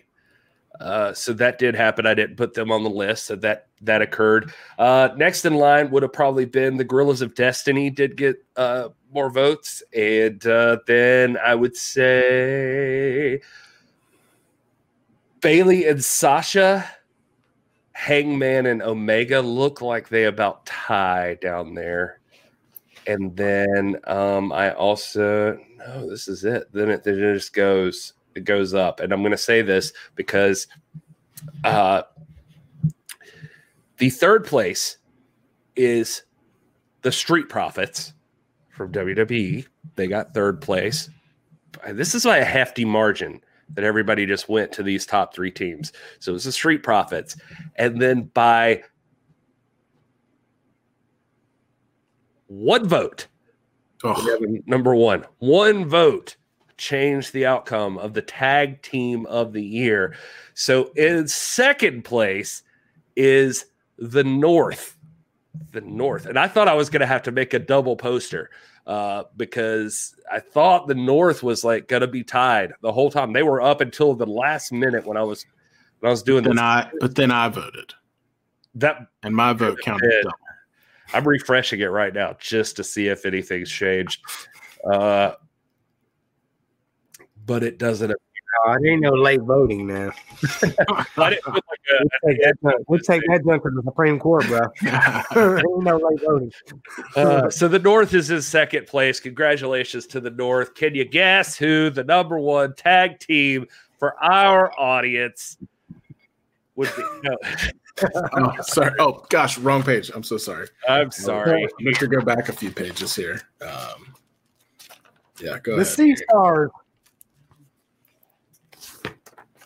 2020 Tag Team of the Year is FTR. Oh, there he is. Also, the PWI Tag Team. Number Oh, one. look at that. See through. That is beautiful. Look at that. It's gorgeous. That's way prettier than That's this. a crap. limited edition magazine right there, the see-through edition. and it even sees through me. That's what's wild about it. Yeah. Ah, crazy. Well, congratulations. There, there can't be any doubt about that. Yeah, FTR is definitely the uh, number one team. Rob, is that who you voted for, by the way? Yeah, yeah, it is. And and I had some others up there. I thought, you know, I, I know they haven't been as active, but I thought to me one of the perennial great tag teams is the Briscoes. They're fun. They they get it done in the ring. They're always entertaining to watch. Um, you know, and but FTR, I mean, you can't. It, I'd just be foolish if I if I just ignored win loss record against quality of opponent. They they've dominated they they've just had the best year. They put up the best resume of any team. Um, this is one of those ones where it's like, man, it's. I mean, when when when you get to a, a subjective question like who's your favorites and this and that, that's not what we're asking. We're asking like who was the whose year was this year, and even though they didn't finish the year with the belts. Uh, they dominated 2020 like no other team did, and FTR deserved this accolade for sure. Well, I know this is this is your your your area of expertise, and I know you you felt pretty strongly the FTR would be the team. So tell us about it. Uh, I mean, you know, Rob hit on a good point. I mean, w- it's not who's your favorite tag team, so you might have a preference, and and I do think, uh, not to ruffle any feathers, but if you are naturally biased against AEW, you probably have a problem with that pick. Um, but if you were to remove promotional, uh, you know, boundaries and things like that, and you were just to look at tag teams across the board and their level of visibility, like Rob said, quality of opponent, uh, you know, strength of schedule, and all those factors when you're looking at rankings and stuff like that. Uh, when you look at accolades, I mean, 2020 was the year for FTR. You know, coming over into a new promotion and you know getting gold, making a, an immediate uh, impact on storylines, and becoming one of the most talked about uh, tag teams, even you know overshadowing a tag team like the Young Bucks. I know they didn't get any, votes from our crowd, um, but you know they they came in and established themselves and they're a great tag team if you watch them i mean if you if you are a, an appreciator of tag team wrestling like i am it doesn't matter what promotion they're in they, they this team could be on you know you know some rinky dink local promotion and if i see it i'm like these guys got it you know because they work well together the chemistry's there uh, they're one of the few traditional tag teams still left and there's there are a few um, but I mean, that's the thing. I mean, for our crowd, for the hashtag NWA fam, I think the only uh, hurdle would just be that AEW label if you have a natural bias against AEW. Other than that, these guys are our bread and butter, y'all. These guys are Arn and Oli, you know, reincarnated brainbusters. Like they are, they are what we love when it comes to like prize fight tag team wrestling.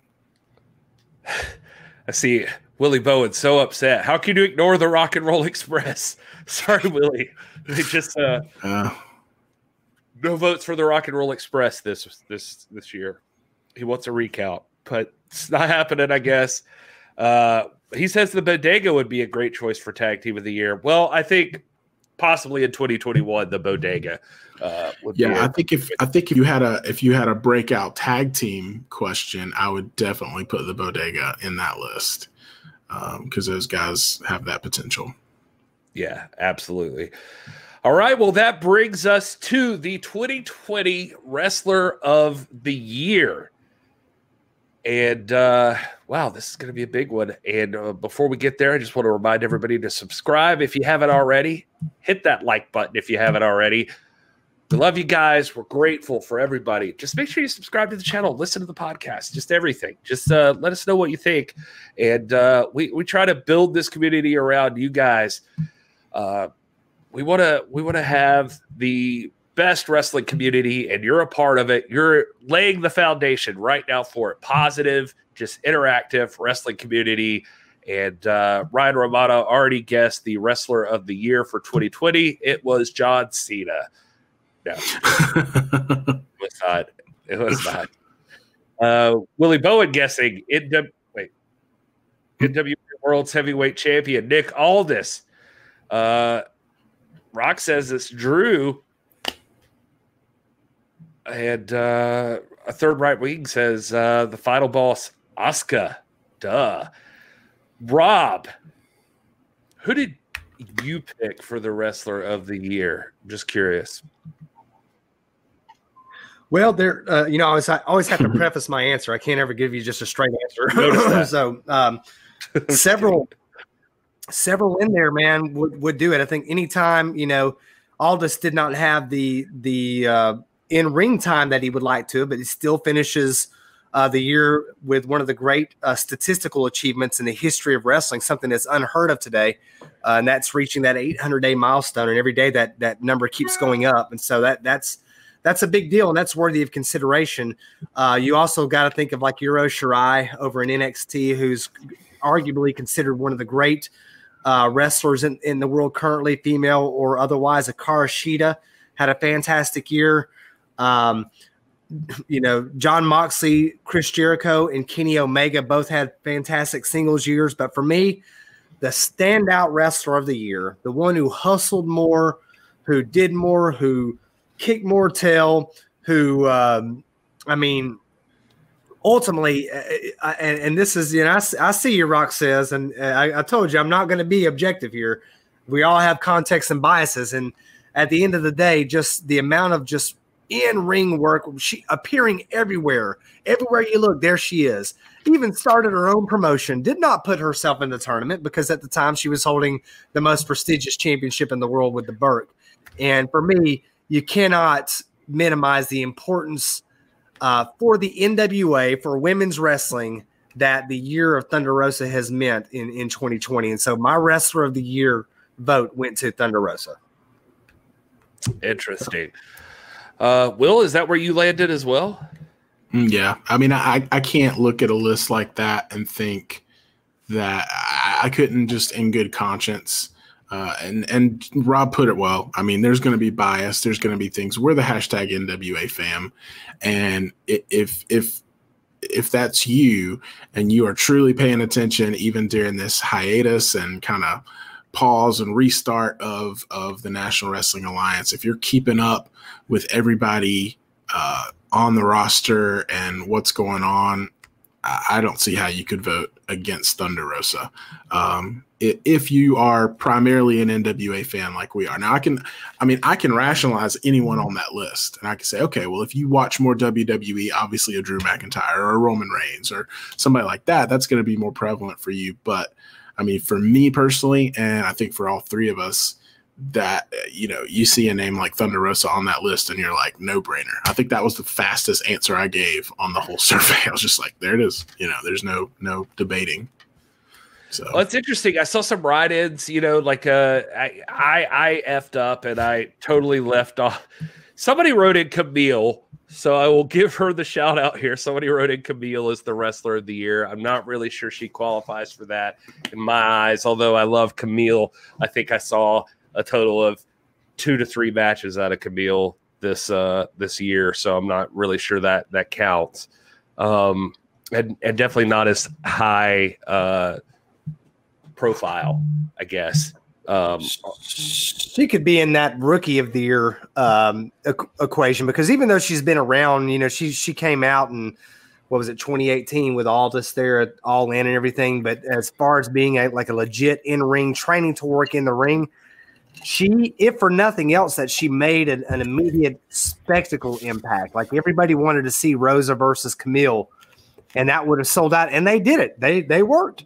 They didn't work on the in, on the on the stage that we wanted to see it in, but they did it. And I think even today, there's such a um, um, an appeal and a mystery about Kamille. There's such a uh, an awe about her that I think even now, Thunder Rosa versus Kamille would command would command big time prize fight money. You know, as as as a spectacle. So she definitely should deserve like rookie of the year consideration, if, if nothing else.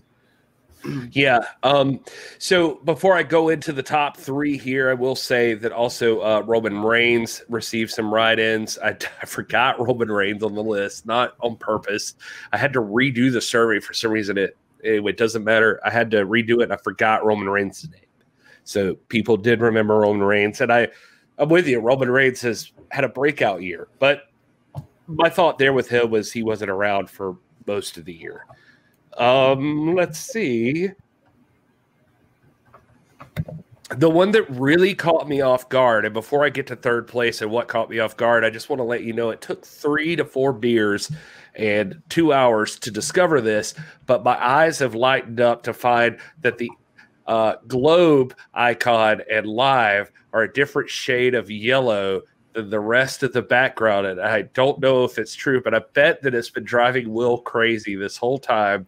And, and for some reason, I, I, just am now about to. I'm about to. I'm about to revoke your design privileges for the brand. for Hold some on, reason, what- never you, you let Gary. You let Gary design some stuff, and he just goes buck wild. for some reason just now I'm like had a sip and I'm like, holy crap, that is way off. Like what's happening? What's up? First thing what's I noticed. Yeah, I'm missing. What? What? Say it And the, again. and the, the, the globe icon with the hat and the champagne bottle. Yeah, You see the square around it. I just thought that was like confetti or something. Like, hey, you know, pizzazz, extra pizzazz. The square around it. It's a different shade of yellow than the rest of the. Yeah, whole I see it. The square around the it's like goes up like through through it bisects twenty one, goes Yeah. right across. I just thought that was part of like the. that should have blended. Like I should have blended Okay. all that, and I didn't. I never would And, have. Yeah, It's right So- here for anybody who is confused. Right down here, there's a a little yellow box that's not supposed to stand out so much. right, and uh, I let it. there it is. Mm. All right. So number three really surprised me, and just throw out a guess. Who do you think's number three on the list? Best wrestler of the year.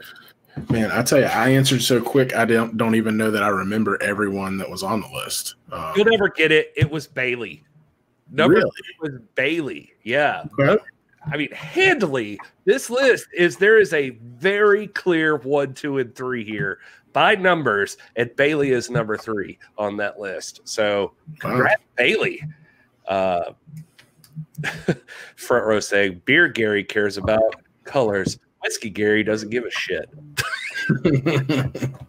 Uh, let's see. So number two, this is the one I thought had a strong contender for number one, and so it did pan out this way. Number two is Jon Moxley as a strong number two candidate, carrying the AEW championship, representing the uh, company throughout the year, and uh, carried it well. I would have to say. So uh, I could see I could see Jon Moxley winning the whole thing, honestly. But the number one, we have an audience. It's clear. Everybody in the commentary or the comments, they're guessing it. So we won't waste any more of your time so we can just get to talking about it. We got a few minutes left before Dynamite comes on. Here it is your 2020 Wrestler of the Year, Thunder Rosa. Yes, handily by double the votes of Jon Moxley wow. one number one wrestler of the year, and there she is. La Mera Mera herself. It's Thunder Rosa. You're all right. We get it.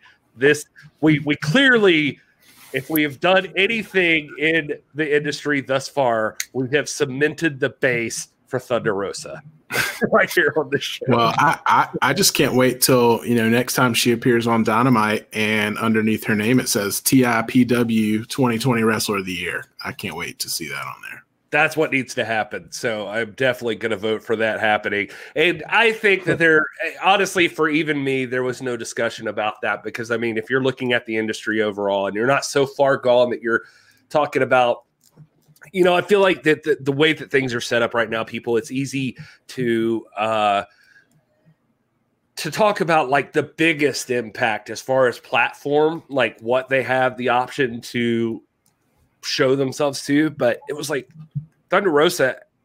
came before 2020, Thunder Rosa was not even on most people's radar. Like she was just not even there. And in 2020, she not only bounced into everyone's radar, she dominated NWA Power, becoming arguably the most popular person on NWA Power, aside from Nick Aldis himself, maybe. And that's like the argue. That's the argument. It's like which one would be the most popular. She became the NWA Women's Champion. She carried the Burke. Not only that, God bless her, she honored us calling it the Burke, called it the Burke herself, and uh, then continued through the pandemic defending the Burke uh, everywhere that she could possibly defend it. I mean, there's no there's no comparison to what she did. I mean, I would say more than literally more than any other champion in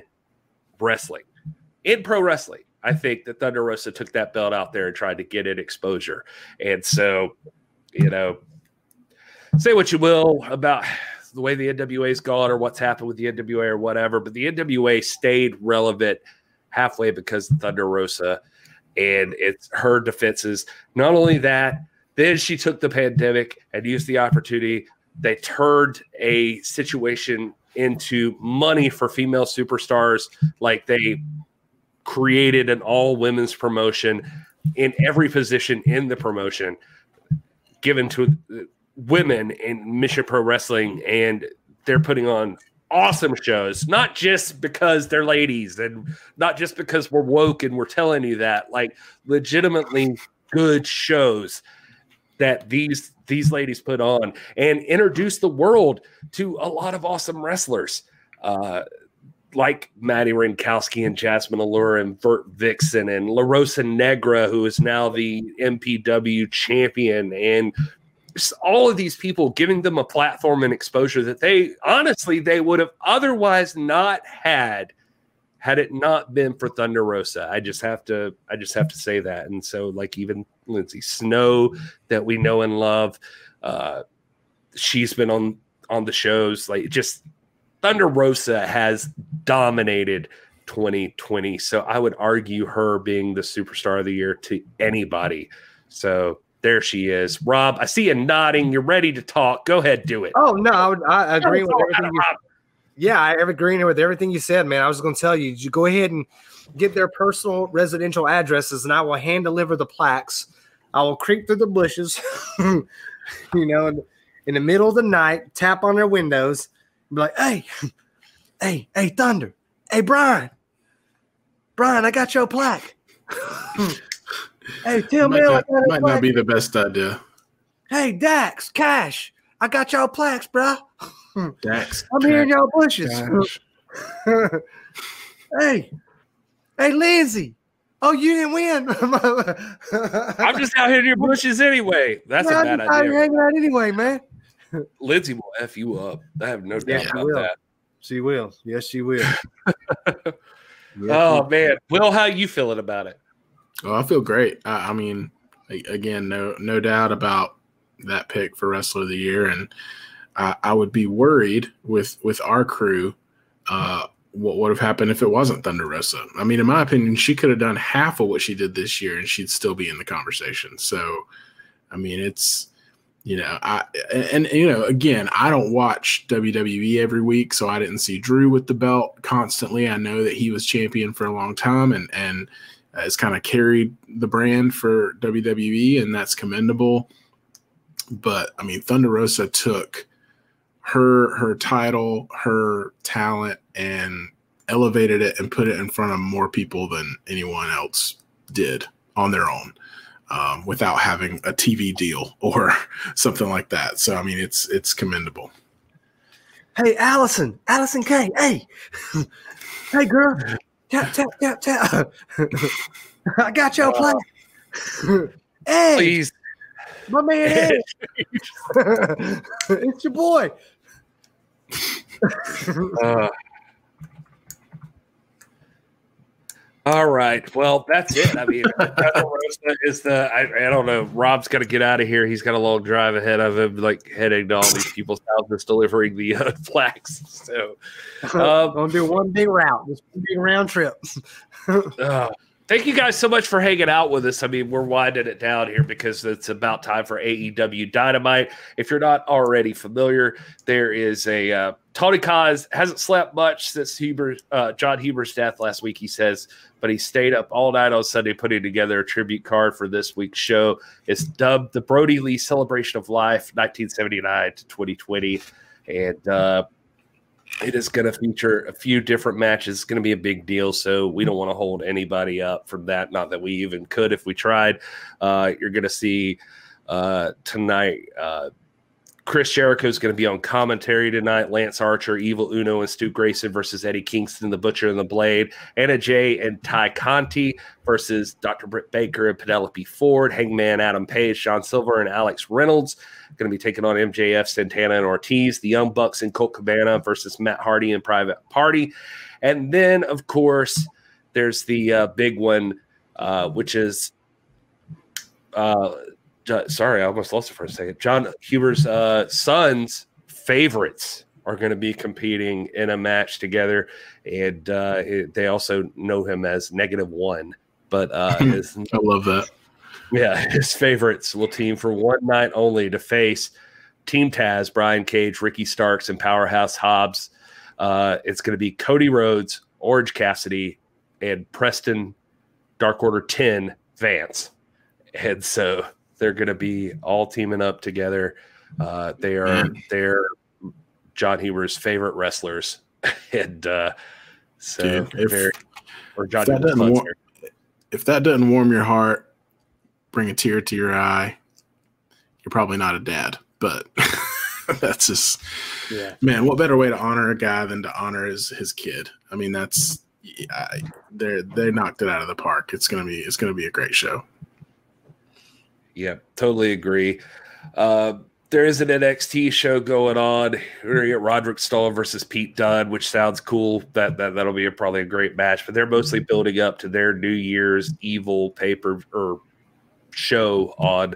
That's going to be a regular show, I think. But anyway, I imagine tonight it's going to be all about Jon Huber and uh, Brodie Lee, Luke Harper, that whole thing. And uh, Yeah. so we encourage you to check it out. Uh, but we're going to head out and do our thing right now. And uh, thank you so much for everybody who showed up and uh, being here with us and hearing our 2020, our 2020 picks.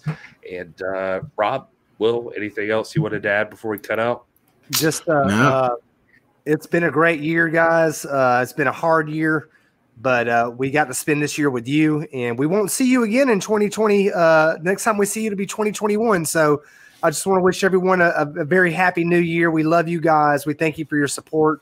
Uh, we're just a bunch of guys hanging out, guys and gals hanging out, talking about the greatest sport in the world, and and that's pretty good when you live in a place and in a time where you can just hang out with your buds and talk about wrestling. So enjoyed our time with you this year, and 2021 is going to be, be even uh, even better. So happy New Year, guys!